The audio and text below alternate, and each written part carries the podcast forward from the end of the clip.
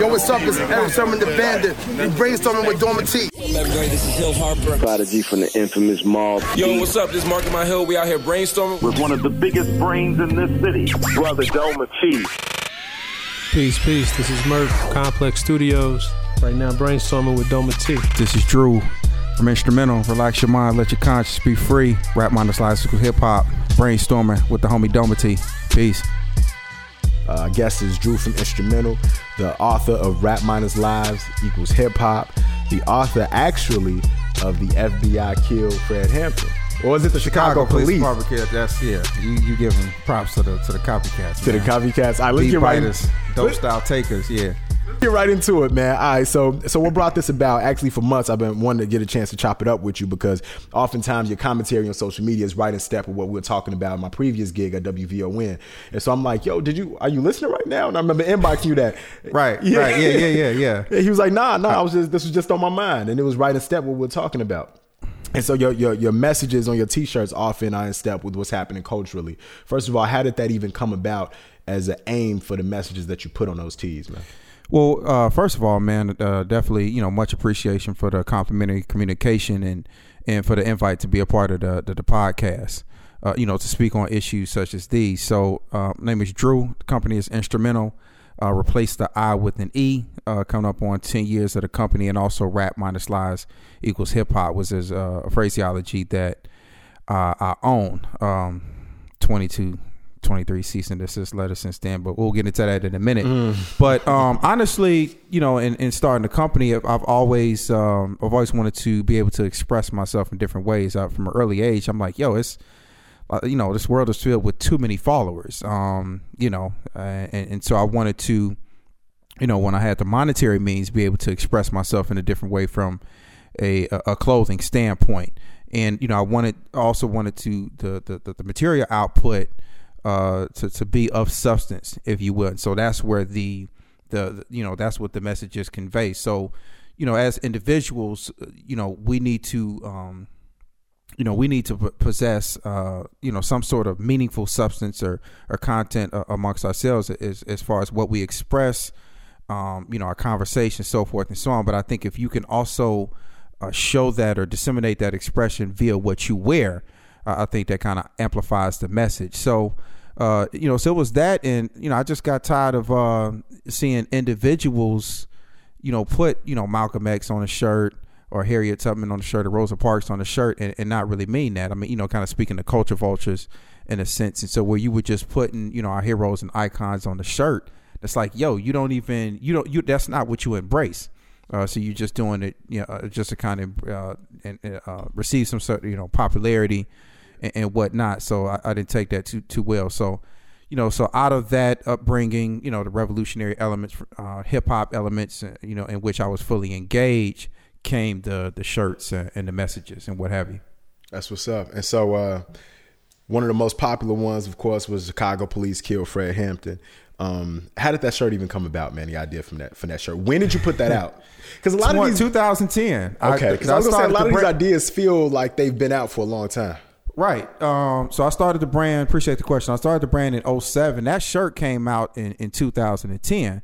Um, you know, coming up, you know, my mother used to always tell me. Uh, my mother went went to Illinois State and she started the the Black Student Union down there. So she was always, uh, you know, kind of amongst the rebels. My father, who I don't have the best relationship with, um, um, was like a bodyguard for Maulana Karenga, the founder of Kwanzaa in 1966. I had an uncle that got killed in the Watts riots uh, down with you know that were down with the Black Panthers. Um, I had a cousin who almost got caught up in the '92 riots. He was actually out there uh, when they were beating um, Reginald Denny. Was is that his name? I you know the the guy in the truck. So uh, the yeah, the guy in the truck. So he was out there. He didn't get caught, but um. I kind of told on him low key. Well, y'all, y'all don't know his name.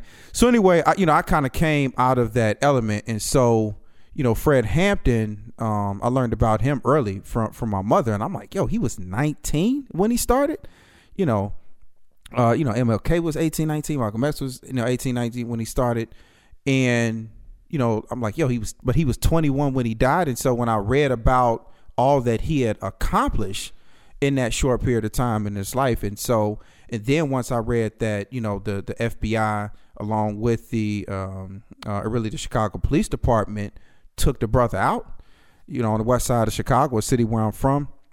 Um, um, I was, you know, kind of fascinated by that in a sense, and so I wanted to do a shirt to say, no, the Chicago Police Department killed Fred Hampton because you know it's been a lot of uproar from the past two three years about police killings and rightfully so, but you know they've been taking people out for for a long time, um, and so I wanted to do a shirt to speak that truth, but then to also make individuals aware of who Chairman Fred Hampton was, and so I wanted to use it as an educational piece in that sense. So that's why I put it out. Um, and actually, if you go onto my website, like I just don't put out shirts for shock value to sell. Like the total breakdown of his life, and in particular the assassination, which is what it was, was on the site. I, I mean, people are like, well, why didn't you put assassinated on the shirt? Okay, killed, murdered, assassinated. This, you know, they they still took him out unfairly, and, and also Mark Clark died as well. He doesn't get talked about enough um, you know, with the with the FBI agent brother by the name of O'Neal. Now I'm not gonna call him a brother, but O'Neill was his last name. Set you know set that whole thing Set the up whole thing with up. with Chicago Police Department, the FBI, Hoover, and you know. Yeah, he of that- pretended to be a member of the Black Panther Party. right, right, and he infiltrated. Um, yeah, and, and and you know I break down the whole story on the site. So that's actually how that shirt came about. Um, the crazy thing is it was in uh, Leaders um, when, when the shirt first came out, and actually the first two people who, well, the first person who bought the shirt was the mailman. The, the second and third person were actually Chicago police officers who came into the store and, and bought the shirt. Um, but that you know that was kind of the good part of it. I mean, I, I have received you know like with uh, the Revenge of Emmett Till, I've, I received hate mail from from white supremacist groups uh, about that shirt. Chicago Police Department killed Fred Hampton. I've had conversations with police about the shirt as well. So, um, so that's essentially you know how that how that came about. I pull the camera out as soon as he finishes the sentence. He's like, so Okay. yeah, that's what happened. Yeah, but nah. So, I mean, it's it's kind of funny that you get that type of feedback because it's a fact. Like this is not something Yes. that we, you know, it's Yeah. not it's not a theory. When I'm talking to this- police, and I'm like, yo, it's a fact. Like, so you, you gonna dispute it? Like, you know, so. Right. And so why why this came back to the forefront is if you guys are fans of Insecure, Issa Rae had the shirt on. I think it even started the show. Uh, she was riding on the bus. She had a hoodie on. It didn't say the Chicago police killed Fred Hampton, but it said the FBI killed Fred Hampton. People screenshotted it and it, it went crazy. Crazy, Um, yeah. crazy online. And um and then I actually didn't put put the, the pieces together until I saw Enstrumentals post online. I just call you by your, your, your clothing brand name. Nah, that's how cool. That's cool. That's so then I seen the Enstrumental post online and it said, "Yo, um, that this is my this is my quote. What what was the message you said essentially in that long post on uh, on Instagram? yeah, it was long. I, I think I went as long as you could possibly go on Instagram, and you know, talking about I'm gonna be you know short and concise.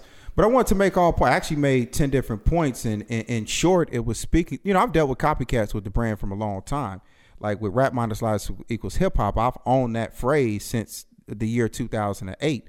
Uh, and, and I mentioned earlier, I've sent out what my lawyer sent out uh, 22, 23 cease and desist letters just on rap minus lives equals hip hop.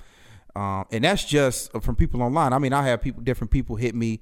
You know, I saw it at this fest. I saw it Philly here, and I mean, I can't really go after them from a, a legal or intellectual property rights standpoint.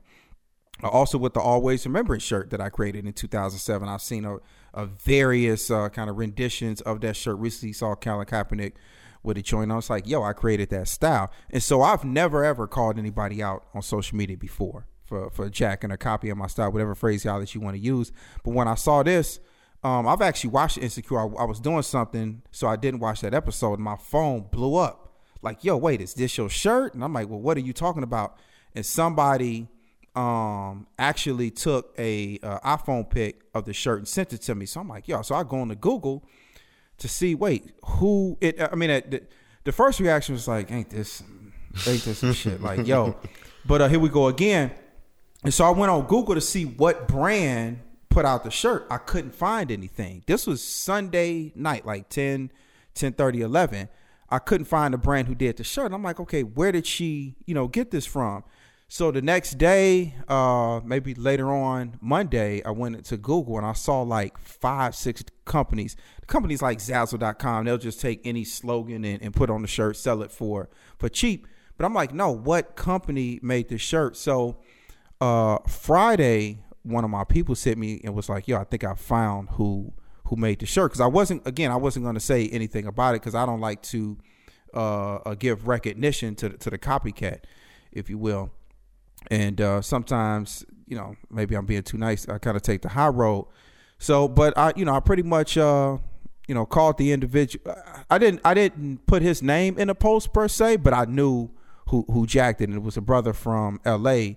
And I'm like, yo, so you, you pretty much took the same concept of the you know and just replaced took out the Chicago Police Department and put the FBI. So you know I was kind of uh, you know I spoke to the fact of it not being an original idea or an, original concept. And so you reached out to him And- and told him this. Nah, Oh, nah. okay, I, okay. no, people, no. Some, you know, my people's added him on the post, so he knows. And Right. yeah, he still hadn't said anything. And it's like, yo, if you were righteous, you would have said something like, "No, this was an original concept." So I called him out um, uh, about it, and I knew it wasn't Issa Rae. Like people thought that I was coming at Issa Rae, and I'm like, "Yo, did you read the post?" I, I wasn't coming at her. I was just saying somebody, you know, kind of please let her know this is my my my concept and whatnot. And I spoke to having my ideas and I, uh, uh, and, and concepts jacked in the past, and so it was disheartening um, in a sense. But you know, got a lot of commentary on that. You know, people again begin to text me, call me, uh, "Yo, you wildin'," or you know, I'm I'm glad you put that out. I'm glad you called it out because I I had found out who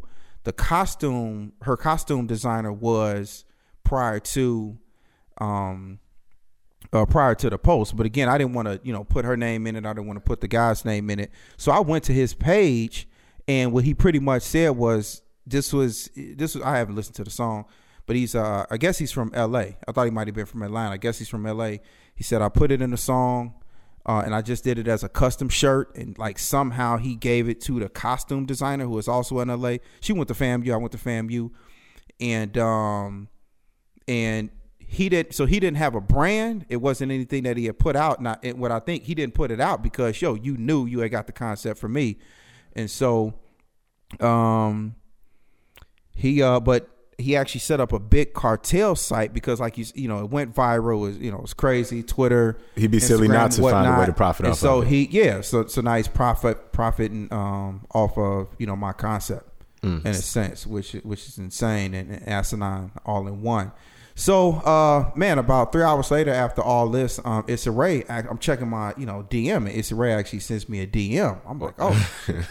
And uh she, you know she apologized um you know uh, uh you know she was like I hope you know this is not a fraudulent situation. And I'm like kind of yo it is. And I, I didn't come at her on that. I was like yo one I appreciate you reaching out. I'm humbled by the fact that you reached out. Number two I respect what you do as a as a black woman. I'm a fan of the show Right. um, so this is i- i- in no way an indictment or a criticism of you or insecure the show but no that's my concept. So she was like well maybe you know i'll put you in contact with a costume designer. Maybe you could chop it up or build with the guy. No no no no no. I'm not trying to chop and i didn't tell her this but in my mind i'm like i'm, I'm not chopping it up.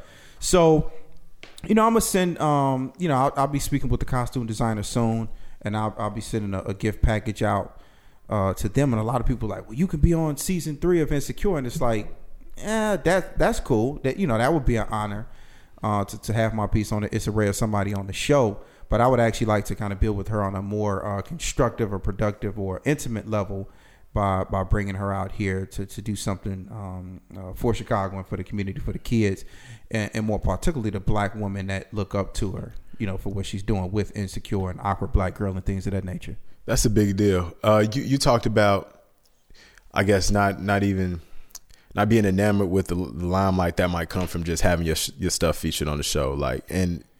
But you've had celebrities rock your joints before, like even with uh, Lupe. Actually, the picture Right, that the you used in the pic, yeah, post the- was of Lupe rocking it. Yeah, yeah, that was joint. and that was like 2011. Yeah, um, yeah. So you had that joint on. So the and I, I mean, it was, you know, I, I purposely Well, and le- positioned that legitimacy to what you were saying. Yeah, yeah, I purposely used that pick as a side by side, right? Uh, com, you know, comparison. But the question So I was going to ask is y- your partnership with Lupe spans beyond him just rocking your clothes or being somewhat of a brand ambassador for you. You guys have some other things in the work. Talk about that a little bit about what it means to make bigger partnerships beyond just having this person is clouded up, so to speak, rocking your joints. Right. So, you know, uh, yeah, I kind of speak to the future and then speak to the past. Um, you know, from the homie Lupe, I, I've known Lupe for over 10 years. I'm talking about before Kick Push, back in the mixtape days, uh, Revenge of the Nerds. And what I don't, I don't know if you remember that. Mhm, mhm. Um, Back when he was on uh, WIT eighty eight point nine. right, right, yeah. right. Yeah, uh, Raw, Young Lupe, Young Lou, and so uh, we're we're doing an event. Um, um, we're still trying to kind of iron out the details, and I would with you know me, Lupe, um, a lady by the name of uh, Gillis Black on on IG. We talked about earlier. We're going to do an event where we're focused on um, solutions. Uh, I don't think there's enough symposiums or or discussions that we have uh, where we're just focus on solutions, and we're going to set it up debate style. Uh, and so, you know, everything is you know, in the mix now. I actually got a meeting, um, and it, will be in conjunction with Black Creatives, um, uh, who's uh, owner of Black Creatives is Melissa Kimball, a friend of both of ours. So we're going to collab on doing that. So hopefully, I can, uh, uh, you know, I can bring out Issa Rae to do something.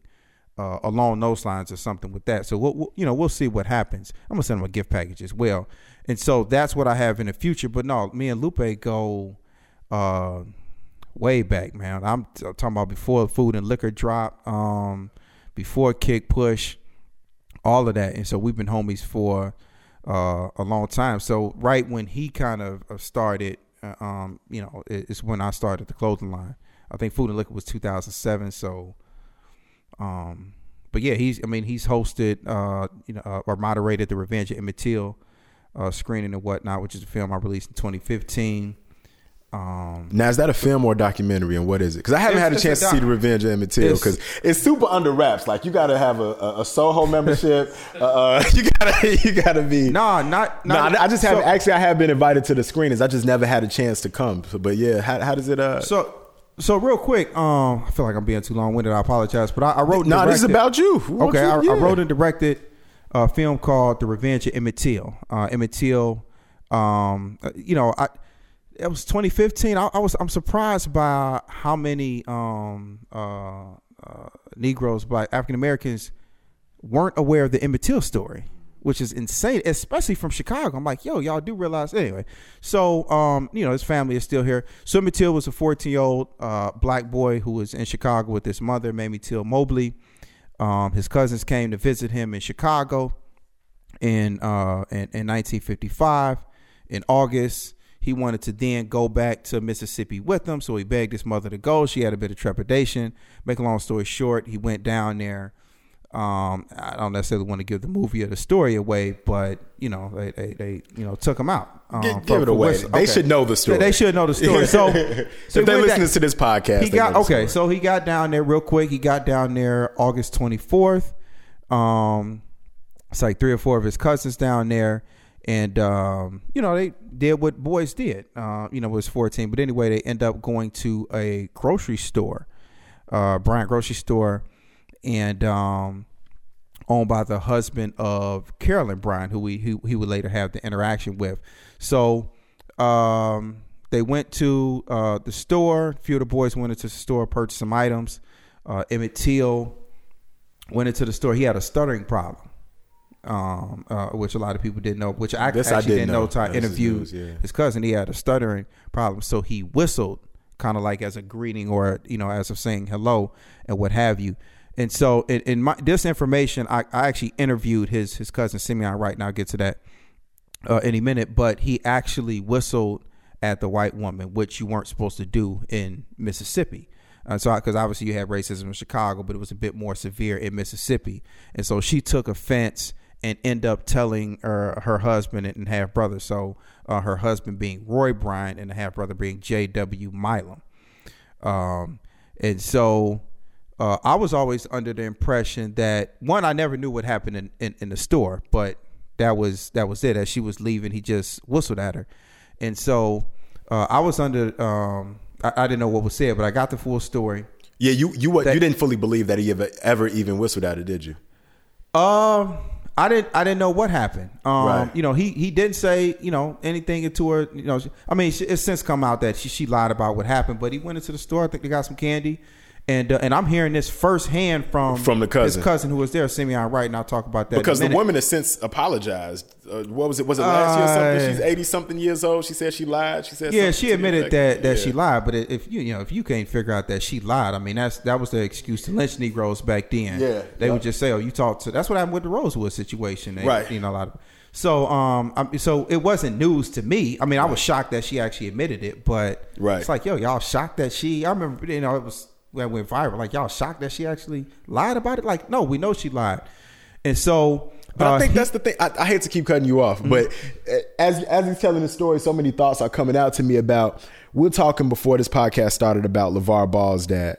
Right. And about how his method and how abrasive he is can be a turnoff to a lot of people, including black people who don't support him because they're like he's vulgar, he's stunting the growth of his son, et cetera, et cetera. And so it, there's so many black people that are often surprised that like yo, she really admitted it. She really lied. She really. A lot of us, because we've, especially if we've grown up in westernized education, we've been taught to distrust black facts. We just we've been taught to dis, discredit black scholars, or you know, to look at everything that black people do with the jaundiced eye. So it's it's imperative that you do this movie because. I mean, like you said, people don't even know the story. If they know it, they're like, "Well, you shouldn't have went down there and whistled at the woman." Like we have so many people in our culture that have been so that have so assimilated that they don't even realize like the gravity of what happened. You know? Yeah, But yeah, but yeah. and I, and I appre- that's a good point. I, I, I appreciate it. And that you know that was kind of one of the main reasons for telling the the, the story um, for for Emmett Till was to to actually just get let's set the record let's set the record straight. And so it's told through the eyes of of Simeon Wright, his cousin, and, and I'll get to that in a minute. So he whistled as the white lady left the store, and the boys, his cousins, being from Mississippi, were all kind of and Emmett seeing their reaction, he got scared. So they, you know, all hopped into the car and went back home. And so uh Emmett, you know, begged them not to tell their father, who was his uncle Mose Wright. And so uh, because for fear that if he told, then he would have to go back home, which you know was just kind of crazy in a sense. So uh, I think that was might have been a Thursday. He got down that Wednesday. That was a Thursday. Thursday, nothing happened. Friday, nothing happened. Saturday, uh, as he puts, they had forgot all about it. What happened was the two white guys on a fishing trip, so they didn't immediately. I mean, obviously, they didn't have cell phones back in the day, so she didn't call her husband like, "Yo, this is what happened." Um, but when he got, uh, you know, upon returning, you know, Roy Bryant and J.W. Milam got back and uh, they went looking for for Emmett. Um, you know, two thirty three in the morning came, uh, got him, went you know went into the house. They actually tried to sneak Emmett out the back, but again he was you know he was sleep, kind of discombobulated. But the mother actually tried to uh, sneak him out the back. Uh, Mose Wright. They pleaded for his life. Obviously, uh, there, there's also a story that they offered money. I'm not I'm not sure about that. Like I didn't put that in the film. Uh, but they tried to sneak out the back, but they eventually came to the room. And Simeon Wright in the movie Tales, when I opened my eyes, I saw these two white guys, uh, and that's actually how the movie started. And so he saw, you know, said he saw the white two white guys. One of them had a gun, the other one had a flashlight. Told him to get up, made Emmett put his clothes on, walked him out the door, and he says, "I never saw him alive again." That's actually how the movie, The Revenge of Emmett Till, starts. And so subsequently, um, just d- destroyed him, um, uh, shot him through the head. Uh, actually, so that that uh, in, in in Jet magazine when they show that photo, like that was actually worse than that. Emmett's mother was like, "No, just leave it." how it is when they you know when they pulled him from the Tallahatchie River she was like no just leave it as is but when they brought the body back to Chicago which is a whole ordeal within itself because it wasn't supposed to come back to Chicago so she, I mean her her her her bravery and uh, and courage and, and and not only that but you know Fannie Lou Hamer helping out Medgar Evers was essential in that he doesn't give enough credit nor does Fannie Lou Hamer and so um his um his left eye socket was hanging on his cheek, so they they fixed that. His tongue was um swollen, that was hanging from the mouth, so you don't see that in the the, the photo and whatnot. So it was it, the photo was even more gruesome, but the uh the guy at the funeral parlor was like, no, I, I kind of need to do something. But even you know, even when you see the picture, it's just super duper grotesque. You know, head three four times the size. It was absolutely insane. So anyway, the movie talks about that in the eyewitness account of Simeon Wright. And I don't necessarily want to be too long it, but it takes it from uh, Emmett coming down there, the store scene, them the kidnapping, the murder, then finding him, the trial, which is absolute farce, them being found not guilty, not guilty, and then them having to kind of get out of dodge, for lack of better phraseology. And so that's what it focused on. And then the revenge component, uh, revenge not in the literal sense, but in the metaphorical sense, being the invisible and visible struggle for injustice. And so that's kind of the breakdown. The first, so I gave you kind of the second and third parts. The first part is me. Uh, you know, my grandparents came from Mississippi, Natchez, Mississippi. So it talks about the black migration from Mississippi to uh, Chicago. My, you know, my my parents um, uh, from Englewood. I'm from Englewood. They were the first black family on the block. So I talk about that story. Them needing 24 hour police surveillance because whites used to chase them on motorcycles uh, as they went to school. Threw a rock through the window. The police had to sit in the vestibule. It, was absolutely insane. Uh, so it's a lot to it. Uh, for those who haven't seen it, I, I don't want to give it all the way away. Um, but you know, his interviews with Lupe Fiasco. He he was uh, he helped out with the film, and also Hebru Brantley, who was responsible for the art for the film or, or, uh, of the Revenge of Emmett Till. The art is actually based on a movie called JD's Revenge, uh, which is starring Glenn Turman. Glenn Turman. He was on um, what was he on? He was on Cooley High. Uh, he was on um, uh, Different World. Taking it back. He's he's done some recent work, but Glenn Turman. So uh, it was based on a, a movie called JD's uh, Revenge, a black exploitation piece, and so you had the, the the art, you know, associated with the film as well. But since then, uh, so you know, the film came out on the 60th anniversary of uh, Emmett's death uh, in 2015. And, and that was on purpose. We kind of rushed it somewhat, so we, we kind of went back and made some tweaks. Are you uh, happy with the finished product at this point? You said what? Are you happy with the finished product at this point? I am. I am. I mean, was, you know, I funded the film by myself. Um, I didn't do like a GoFundMe or anything like that. I funded it by myself. Yes, and it, it- we we would kind of talk about, you know, earlier. People like, oh, you ought to do this. You ought. I mean, the film is thirty five minutes. I wish I could do a full feature uh, on the film. Um, 'cause somebody, you know, it's like, yo, but you know, Jordan Peele did Get Out, and it's like, yeah, but that cost seven million to make. No, it takes money to make these films, y'all. So, you know, I said on social media a while back, the stories we could tell if only we had the the means, or you know, the money to do so. So, um, you know, submitted. It was accepted to like seven, eight film festivals uh, so far. You asked about is it available? It's not available yet because one, we couldn't submit it while in the process of um, or one, we couldn't make it available to the public in the process of submitting it to film festivals. And number two, um, we're working with some investors to see if we can do a, a, a feature piece, um, secure the funds for that and put it out. But I, again, whether that be a Netflix type situation, which we also been looking at, I've been looking at that for the film because I definitely want. I get I get that question just about every week. When is it going to be made public? So. So, what is your biggest biggest challenge? And this question is to Merk. Merk has been soaking up the uh, the knowledge and the, and the stories too. But I, I want to hear this from both of y'all because I think all three of us are similar in that we got our hands in a lot of pots. And when you're creative, it makes sense to you. You know what it is that you do. But you you run a clothing line. You have a day job that's totally different, and then you also are a filmmaker. And then you know Merk dabbles in artist management, brand management. He has a space, uh, Complex 2010, that we're in right now. That's a music studio, but it's also a photography studio. And uh, I'm trying to make it into a co-working space. Don't none of y'all steal my idea. We gonna, but those are talks we haven't outlined. Uh, offline but um i'll swing the question to Merk first what what is the most difficult part about kind of wearing these different hats or do you even feel like you're wearing different hats No.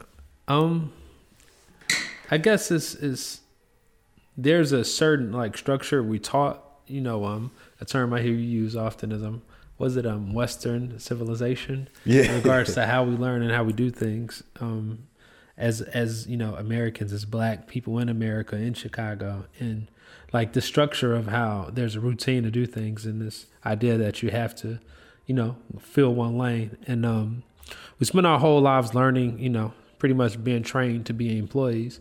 And then once you get, you know, a dose of real life, and if you have the guts to, you spend another, you know, five, ten, maybe 20, 30 years trying to, you know, digress and, and, and find your way in a, in, a, in a free thought space or ride the line or play both sides of the fence and, and do all of those things. And um, me personally, man, I, um, I feel like I've been blessed with, uh, blessed with a, a lack of formal education and and that, that's what kind of helped me. You know what I'm saying? I think I got the skill set and um, the know or the wherewithal to s- succeed in some you know more structured scenarios, but I ain't had the credentials, so it kind of forced me into the streets, and I had to put them skills to use on the streets. So like, and when you in the streets, is is is really just like being opportunistic, you know what I mean? So the idea of like one thing, like it's it's it's it's kind of like the DVD man. Like I don't just got dramas, I got whatever you asking for. Right, You know what I'm saying? Matter of fact. I got DVDs. You want to burn some DVDs? I got a burner. I Right, got you know what I mean. Whatever right. you're trying to do. So we um the, the I'm I'm I'm far removed from the idea of um you know wearing one hat. Like you know it's it's um and you see that in all the fields. You know what I mean? Whether it be you know clothing or just we all essentially are, are, are you know young black entrepreneurs and we you know trying to figure out ways to not only monetize our art but you know um, feed our souls and feed our creativity. And, and sometimes that itch is different you know what i'm saying? And it varies by the day. It may be clothing one day maybe music the next maybe you know a jerk truck maybe an ice cream truck it may be Right. you know a shoe parlor it can be anything you But what I'm but yeah, but when they're not black, we call them serial entrepreneurs. Right. But when they're You know black, they're like, he's got he's doing everything, doing, You're too, doing much. too much. what You're about confused. Exactly, Right. exactly. Nah. What about you, Drew? Um, uh, I mean, my answer kind of kind of parallels his. Uh, I, I think, you know, I've I've never kind of wanted to spread myself too thin. Um, you know, it's one of the phrases that I use, uh, and I don't know who said this, but um, uh, life is short, something is shorter, and so in, in some ways, you're like, yo, I need to get this out. I want to uh, put this out, or you know, if you have an opportunity, you want to. Um, you know, uh, strike while you, you know, what uh, common say, opportunity not, but he ain't called before he came. So you, you, you definitely want to um, be uh, on point and, and ready when that situation comes. And and so sometimes you feel a need to say, okay, I want to get this out, get this out. But some, oftentimes you have to pull yourself back because anything that I do, whether that be a, a release of the clothing line or uh, like me and Hebru um, have, have a product that uh, is going to be releasing in the early part of 2018 and or the joint that I'm doing with with Lupe and hopefully Issa um, or even with the film, you want to put out quality product, and so you don't want to have um, you know too many irons in the fire to where your output is marginalized in a sense, and so that's one thing that I always try to be conscious of. Uh, and so that's hard to do. The other thing that's difficult is that you know I, I've had the brand for going on ten years now, and um, you know, I get the yo, you you too rebellious, like you too you too serious, and it's like, hell, like yo, we need to be more more serious. Um, you know, because like people are like, oh, you don't smile and you don't do this, and yeah, like I'm just walking around here ready to kick it off. Um, but no, it's you know I- I'm you know smiling on the inside. I Definitely have a love for the people, but I. Uh, one of the things recently that has come up, a lot of people have been like, "Yo, why haven't you gotten any corporate sponsorship with what you've tried to do from a clothing aspect and from a film aspect?" And it's like, "Yo, because I'm talking about Emmett Till, I'm talking about Fred Hampton, I'm talking about Rosa Parks, I'm talking about you know Jesse Jackson and MLK. Like I'm bringing the in, in white supremacy when it's not cool to talk about. So you know, obviously, when the the, the Trayvon Martin situations of the world happen, or the Laquan McDonald situations of the world happen, then it's cool to talk about race. Uh, uh, you know, put a shirt on talking about Can't Breathe with Eric Garner. Um, and this is not a shot at some people of the, no, it is a shot at some people in the athletes. It's like, yo, you just don't have to be uh um um active for yeah, you you you, you know, the the the, revolution uh, in a sense can't be fleeting. It can't be conditional. You have to be consistent. And I think with my brand, I've I've always been that consistent with it. So when I sat down, like I sat down to talk about setting up a financial literacy program for the inner city children at Nike with some people who are kind of familiar with the brand. I think they were kind of like, oh yeah, you really do feel this. This is how, how you feel. Like yeah, this is not a front. I'm. This is what the brand represents. Um, you know, because like conscious teas are in now. That's one thing I put in the post, and it's like, no, we I've been doing conscious teas. Like it's just not a fad. Uh, This is serious. Like uh, too many people died over this, and and so, um, and so that's that's what that's what I've really been dealing with. Now companies kind of like ah, you know, Yeah, yeah. How do you, how do you re- how do you reconcile though your love for the message itself with the fact that it can be commoditized, right? Because it's like, yes, we're happy. Issa Rae has a shirt on that says the FBI on HBO. The FBI killed Fred Hampton. We're glad that that happened, but that's my intellectual property. How do you reconcile that in your head, B? Because it, It's- it's good that conscious teas are a trend, right? It's getting the message out there. It's it's good. I just I, what I talk about is the uh, because we're so reactive to everything because um symbolism usurps solutions because we're just satisfied with a mark so like the protest is the end goal but like that can't be the end goal. That could be kind of like a marketing strategy but that can't be the end goal. And so it's and, and, and so I think social media uh, and memes and things of that nature can give the illusion that progress is being made. So you might have those who then want to jump on it. Uh, they're like, oh no, it's kind of being it's enough being done. When no, or if I do this post or I do this meme about Maxine Waters, you know, with a face scrunch, like first of all, and I asked, I've, I've asked this, is like, do you know who Maxine Waters was? Nah, I'm like, well, she's with the U.S. House of Representatives. Like, she was speaking on the L.A. riots, the Iraq War. Like, yo, because you need to know this so you could tell your daughters. And so she's just not a meme talking about reclaiming my time. Okay, what does that mean in 20, 2017? But what did that mean? She, like, she been putting in work for a lot of years. Yes. Um, Akaris to say, uh, mass blacks and whites giving orders for mass slaughters. I want all my daughters to be like Maxine Waters. This is 99. She been putting in work. Why is she just not getting love now? But getting back to the point, uh, that thought did enter my head. It's like you're this this this guy out in L.A. This is not something you feel like. This is something I feel. I you know I'm saying I've spoken on Fred Fred Hampton. I give the breakdown. I have a look. You know when I did the shirt, I got the blessings from Fred Hampton Jr., who was in. Uh, so when they came into the apartment, Mark Clark w- was sitting down. He came. They busted the door open. He was shot in the chest and he only shot because you know they said they were shooting back. That's why the, the police said we we shot because they shot. It was only one shot, and that's because when they kicked the door open, the reflex, the his gun went up and shot through the ceiling. But all the other shots were coming in, and so you had Mark Clark shot in the chest, gone, went in. Uh, Fred Hampton's. Um, ought to be ashamed of myself.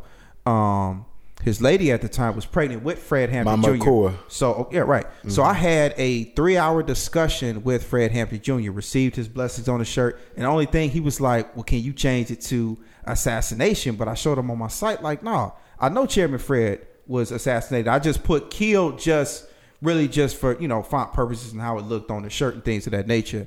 And so I received this blessing, and so when I saw that, I'm like, yo, this is a fad. When I saw that FBI killed Fred Hampton, like one, you took the concept from me. Two, I doubt if you really feel this. And so now that you're gonna monetize on something which you weren't even gonna put out, it's kind of like a, a slap in the face. And people are like, oh, it's a silver lining. You ought to be happy the message out. Yeah, I'm happy that the message is out. But in this game, and I think all three of us can attest to this. You want respect. You want credit. Uh, and so there needs to be a level um, of um, um, uh, we need to re- to revere or uh, we need to have some respect for being original. Like, yeah, you can put out the message of Fred Hampton, but you're gonna take my concept To do to it? do it, and Right. you're receiving you know applause and you know economic gains in a sense based on something that you stole. No, I, I people say imitation is the highest form of flattery. No, hell no. I'm, I've never been flattered by someone trying to I- imitate me within It's a that fact. sense. Now, my nephew, I don't have any kids, but my nephew trying to emulate or imitate what I do, that's cool. That's in a different type category. But you're doing something, my, you know, talking about intellectual property rights.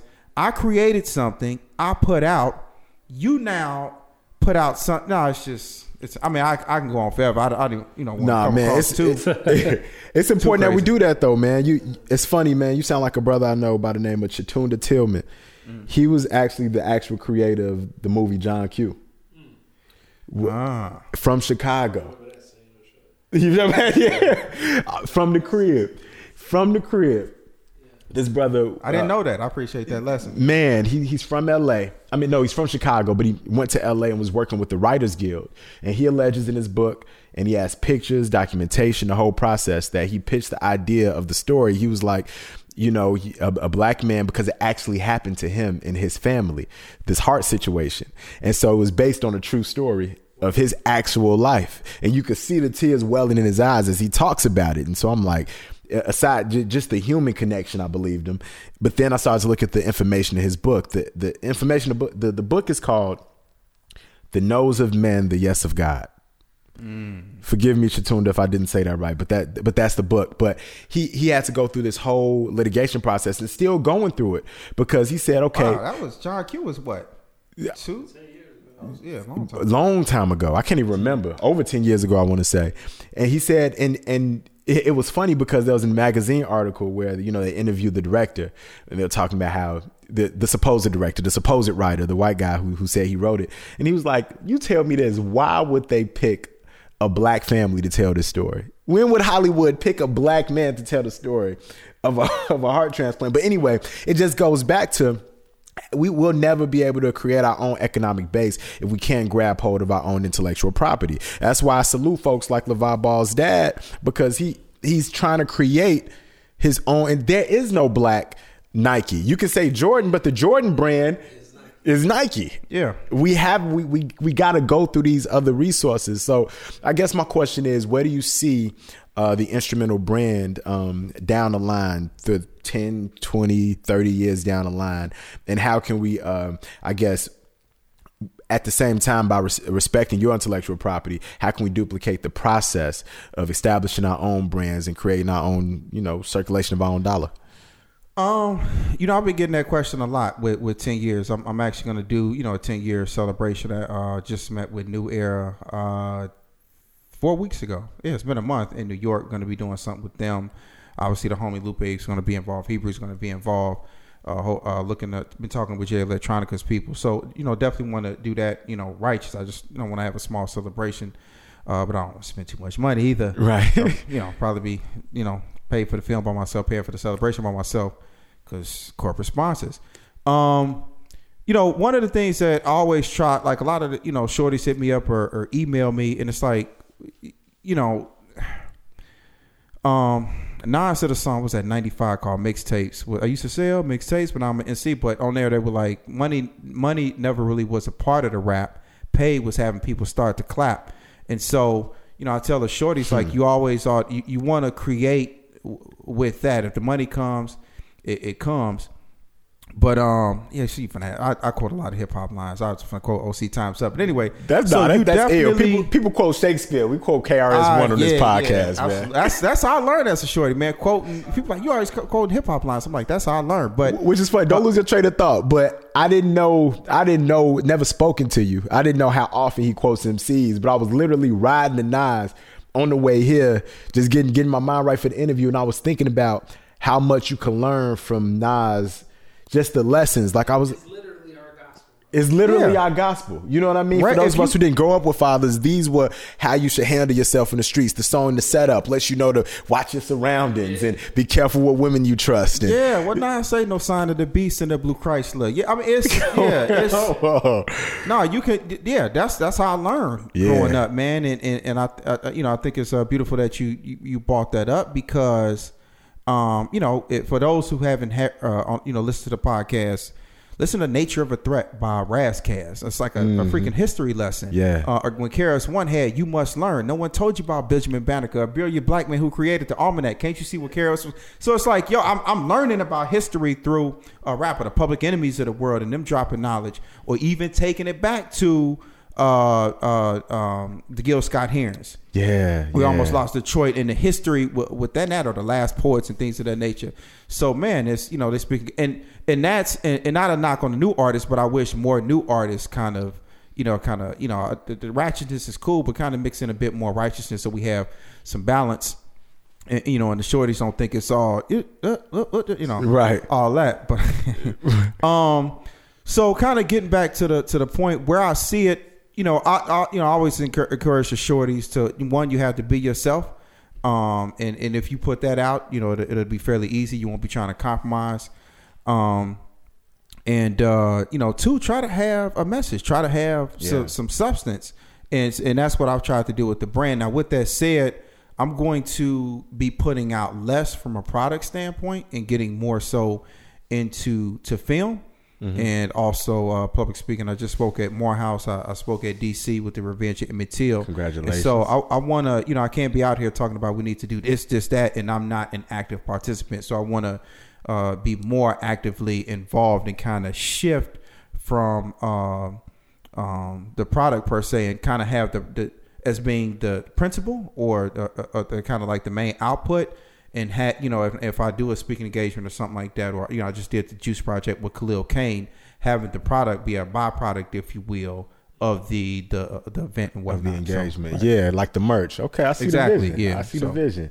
Yeah, we, we, we could work on, on multiple levels on that. We Okay. We're talking before the podcast started about other things I knew, but a lot of speaking engagements and uh, panel moderations and such. But back to your point about just hip hop in general.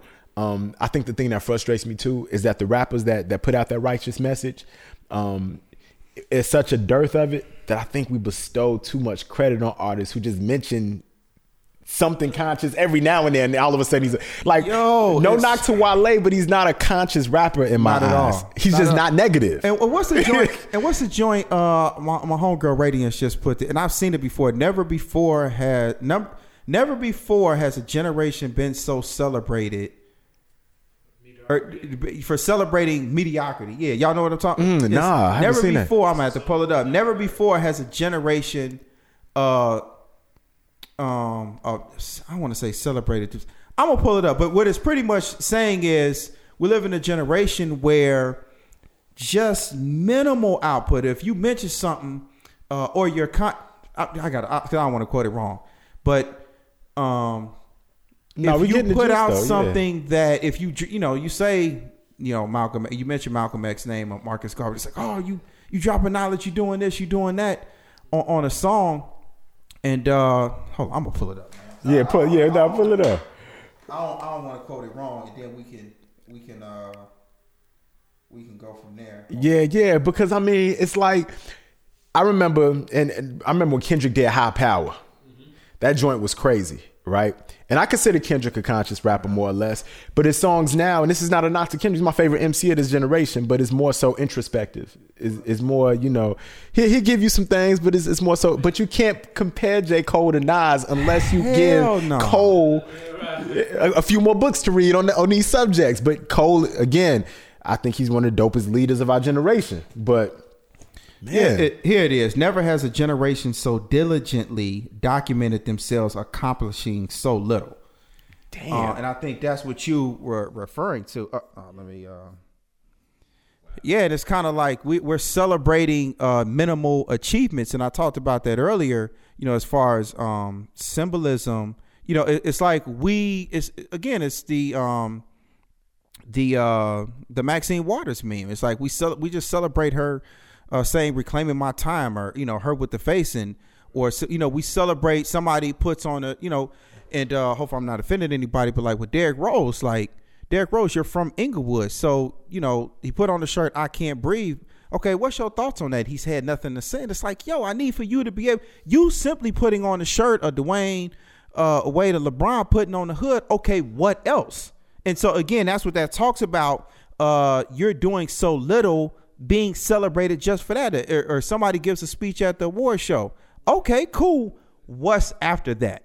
If all we just gonna do is get drunk in celebration over that, while at the same time celebrating ignorance, well, see, we're too reactive, and, and, and never before in the history of man, uh, in the struggle for fair treatment or liberation or freedom, has anyone just simply been reactive. Like, where do we think we're going to be by just simply reacting to something? I.e., with the um, uh, the the Charlottesville uh situation, man. It's like you know, I, it's, it's what I call an invasion of the situation of rev- revolutionaries. Um, it says like, yo, who you think gonna take you seriously if it all you know if, if all you're doing is, is is being reactive and not proactive? MLK proactive, Medgar Evers proactive, Adam Clayton Jr. pro- proactive, Marcus Garvey proactive. And that's I mean we can go down the line. Harriet Tubman proactive. They weren't reactive, and that's in a sense why we even sitting in buildings like today doing podcasts. Otherwise, we'd be uh, getting our private parts cut out, and uh, you know they should shoot you in the head for not taking your name on voter polls, uh, voter registration. So it's you know it's crazy, man. Man, listen, I want I want to end on this note. Um, I think that that emphasis on symbolism is kind of it's like a microcosm of American culture. America thrives on symbols. Look at the dollar and just look at all of the imagery you see on it, right? And so like this was pretty funny. It just came down my timeline. It's an older story, a few days ago, I think, maybe a few weeks. But y'all seen the story of the police officer who told a nervous white woman at this, at this traffic stop, "We only kill black people." Yeah. Yeah, yeah. And so, well, here's the clip.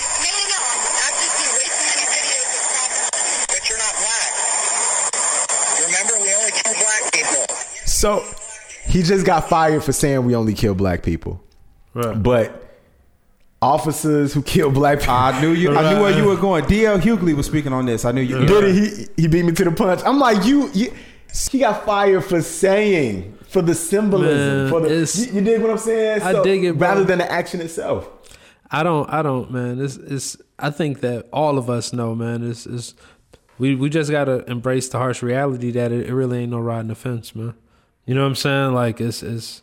We living in a. a, a, a we we we residents in a land that's governed by by you know our former slave owners. I mean, people who formerly owned us, and I think that the the idea that um like I, I feel like you when you control the narrative is when you govern it. It's not you know no other part. Like I don't. It's almost like freedom is is like almost a falsehood if you're not governing the situation. You know what I'm saying? Like so, if you whatever you doing, like I give you freedom to do what you do, but you still got to meet my checks and balances. You're really not doing what the fuck you want to do. So like, is is the idea of like police feeling the way they feel? We we know who the first police officers of this land were. It would be dumb of us to think that that it like is is like and and I love when you speak about being proactive opposed to reactive. Is like the idea when I hear things like that is is like a term that I never been big on is equality, because it's like who the fuck say I want to be equal to you? You know what I'm saying? like I never, I never. When I think about like racial equality, of I, all I want is respect. Mm. You know what I'm saying? I'll take it from there. You know what I mean? That's all you got to do is respect me. I'm gonna make sure my family's straight, my son good, my people good. We go build our own. We go put our horse blinders on. We go float face down in the mainstream. We ain't got to worry about what the fuck y'all doing in no way, shape, or form. Mm-hmm. So like, like when I hear stuff like that, yeah, that's sad. And yeah, but why why would they do less than like why would they fire people who kill black people? Like why would it's like it doesn't make any sense because it's like at the root of it, is not you know like it's not a fair like policy. It's not like it's almost like it's it's and I say this and I want to make sure I say this on mic. Like if the police happen to kill me, I'll be damned if y'all carry your ass up to somebody's job talking about some y'all killed Merk, y'all bogus for killing Merk, Joe, y'all bogus as hell. That's some of the dumbest shit ever. Like, let, like, let, that's like a, you, you getting whacked, and me and my homies go up to the nigga who whacked you job. He work at Jiffy Lube or some shit. We like fire Timmy, Joe. He killed, he killed Drew, bro. He bogus as hell for killing Drew. Like, what type of dumb shit is that? You know what I'm saying? like, there's is is is the idea of being proactive in regards to protecting yourself. You know, first of all, protecting your mind. You know what I'm saying? Mm-hmm. Like, and that's one of the things that I love spending time with brothers like y'all is like it took a little time for me. I'm still regaining my mind.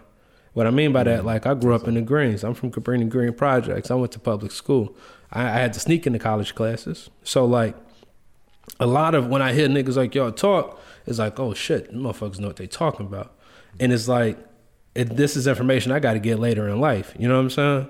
Mm. And just coming up in in in with not necessarily having access to that type of information or being fed that information, you know, at a young age. So like you spend so much time, you know, forgetting that JFK ain't that ain't really the nigga that you know what I'm saying? like Abraham Lincoln really want, you know what I'm saying, the motherfucker who he thought he was. Like you gotta delete all of that fucking shit off your RAM and then like but when I say that to say, like just imagine if you didn't have the like the freedom of thought that you got. like so when you hear like you know what I'm saying? Like and a, a officer says, Hey, you know, we only kill black people.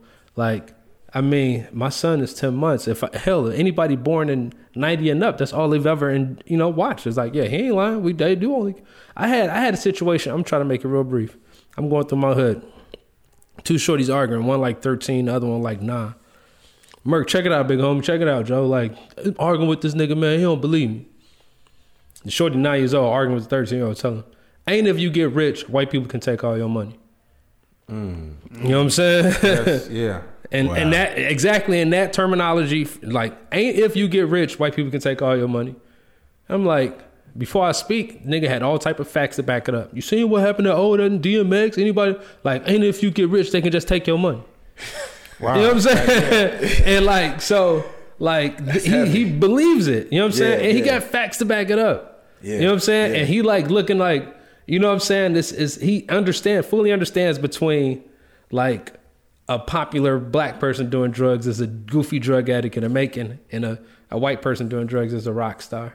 Like he distinguishes it early, and it's like, yeah, this is that's that's what it is. That's Charlie Sheen. That's that's DMX. You know what I'm saying? Like, right, right, so right. like, Yeah, and, being and and like, but if we not you know governing the land, creating the environment where people can see you know like minds and, and working environments and being leaders and and and, and really controlling the narrative and, and governing the narrative, like really governing like and and all it's that's why it's so important how we deal with authoritative figures and making sure that we always control the narrative. You know what I'm saying? And, and that's not necessarily like even when it come to marches and I ain't big on that stuff because it's like if you just got police sitting around getting easy work money. I got friends who are police officers who love to work marches because they feel it's the easiest money to make. Yeah, I gotta You know ask, what I'm saying? same so like it's it's like it's important that we always control the narrative in any like in in so very few cases you got brothers with their head on straight who who who who, who are due diligent in, in righteousness who are also controlling and governing the scenario. You know what I'm saying? The police officer walk up in here right now, I'm gonna happily escort his ass up out of here. Mm-hmm, you know what I'm saying? Mm-hmm. And hey, bro, you in the wrong place. This ain't for you. Right. You know what I mean? Right, and right. it's important that like the shorties you running around understand that. Like, damn, like Yeah. these these that, guys. that shorty understand that he's right and wrong at the same time. yeah, you know what I'm saying? You can be right and black and Yeah. successful. Yeah. You know what I'm saying? Yeah, yeah. yeah, and like it's it's and like in regards to that, of course he feels that way. He works for the police. Like, Yeah. you know what I'm saying? Like Yeah, yeah. that why why would he? Of course they like, you know, duh. Right, right. You know what I'm saying? No, straight up, straight up. Like so my bad on No, that. no, that was perfect, man. No, Drew, you got that's- to jump no, in it- earlier. it- controlling the narrative is is a very important point that that you bring up. Um, it's one of the reasons why you know I did the film to kind of like you know let's introduce the African as as subject.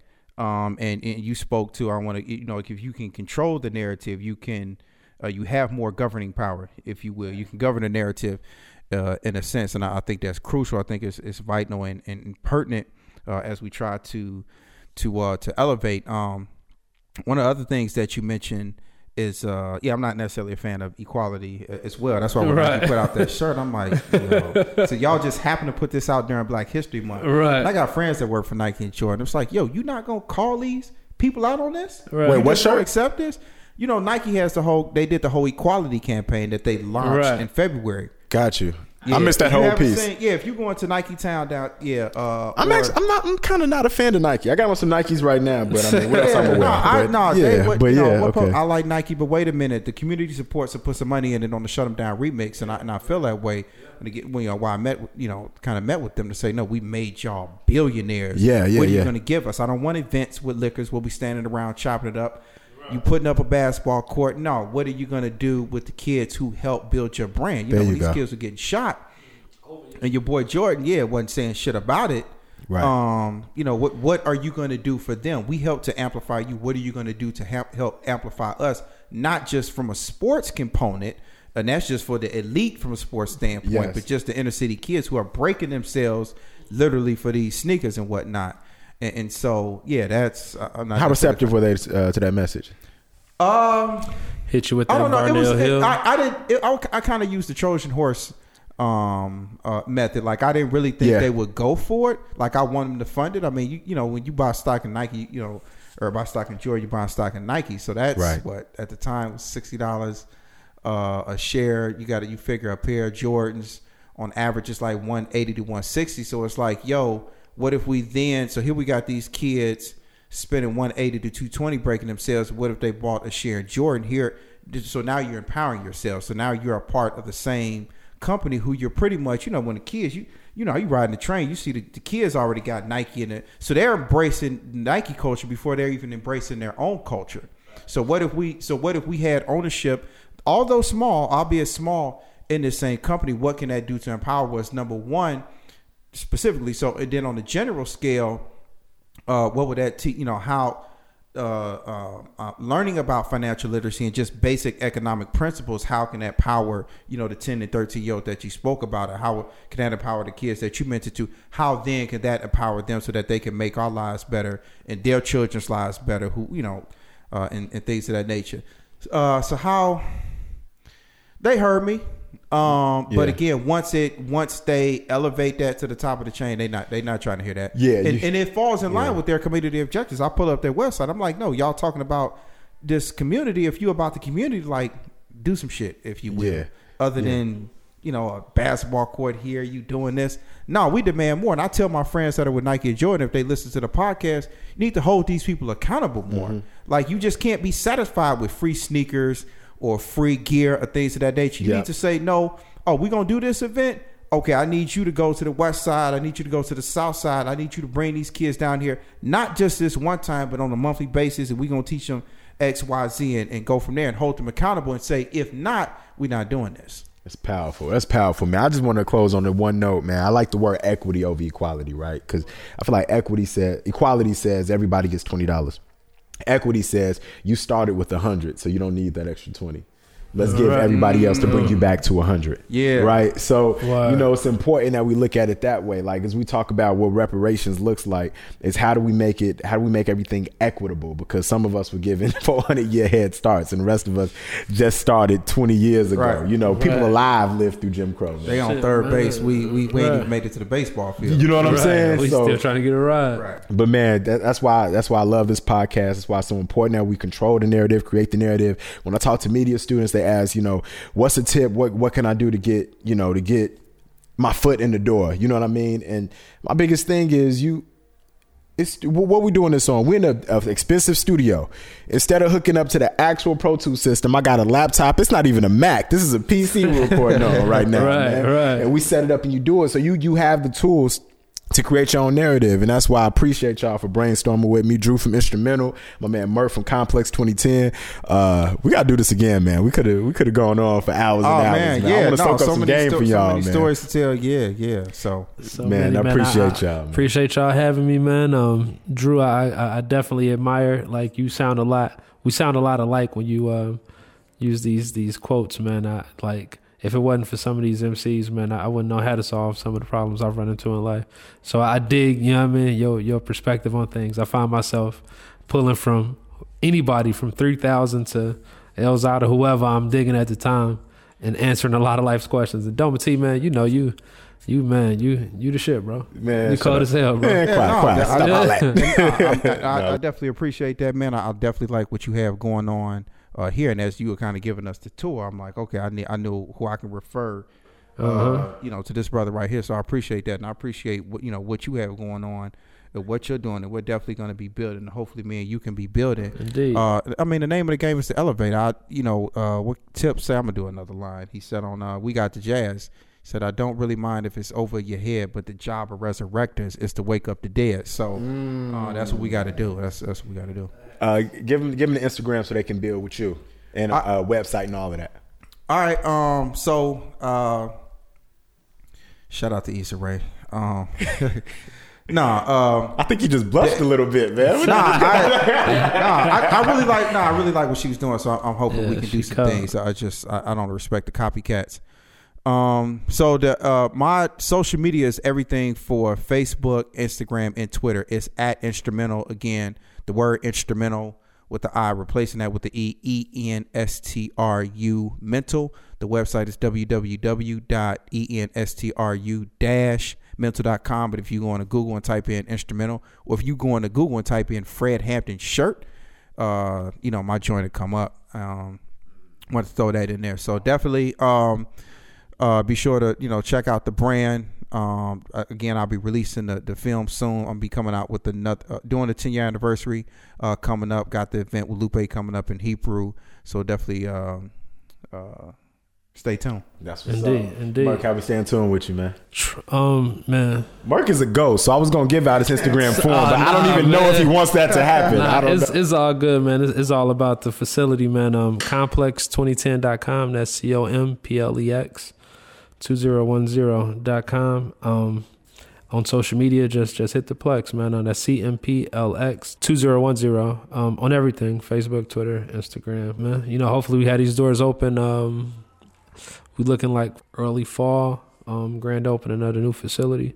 And um, man, look forward to helping y'all facilitate those dreams. That's what's up, man. Appreciate you. What's the brainstorm? Brainstorming with Dometi, a podcast sharing ideas on hip hop, news, and politics with celebrities, thought leaders, and other brainstormers.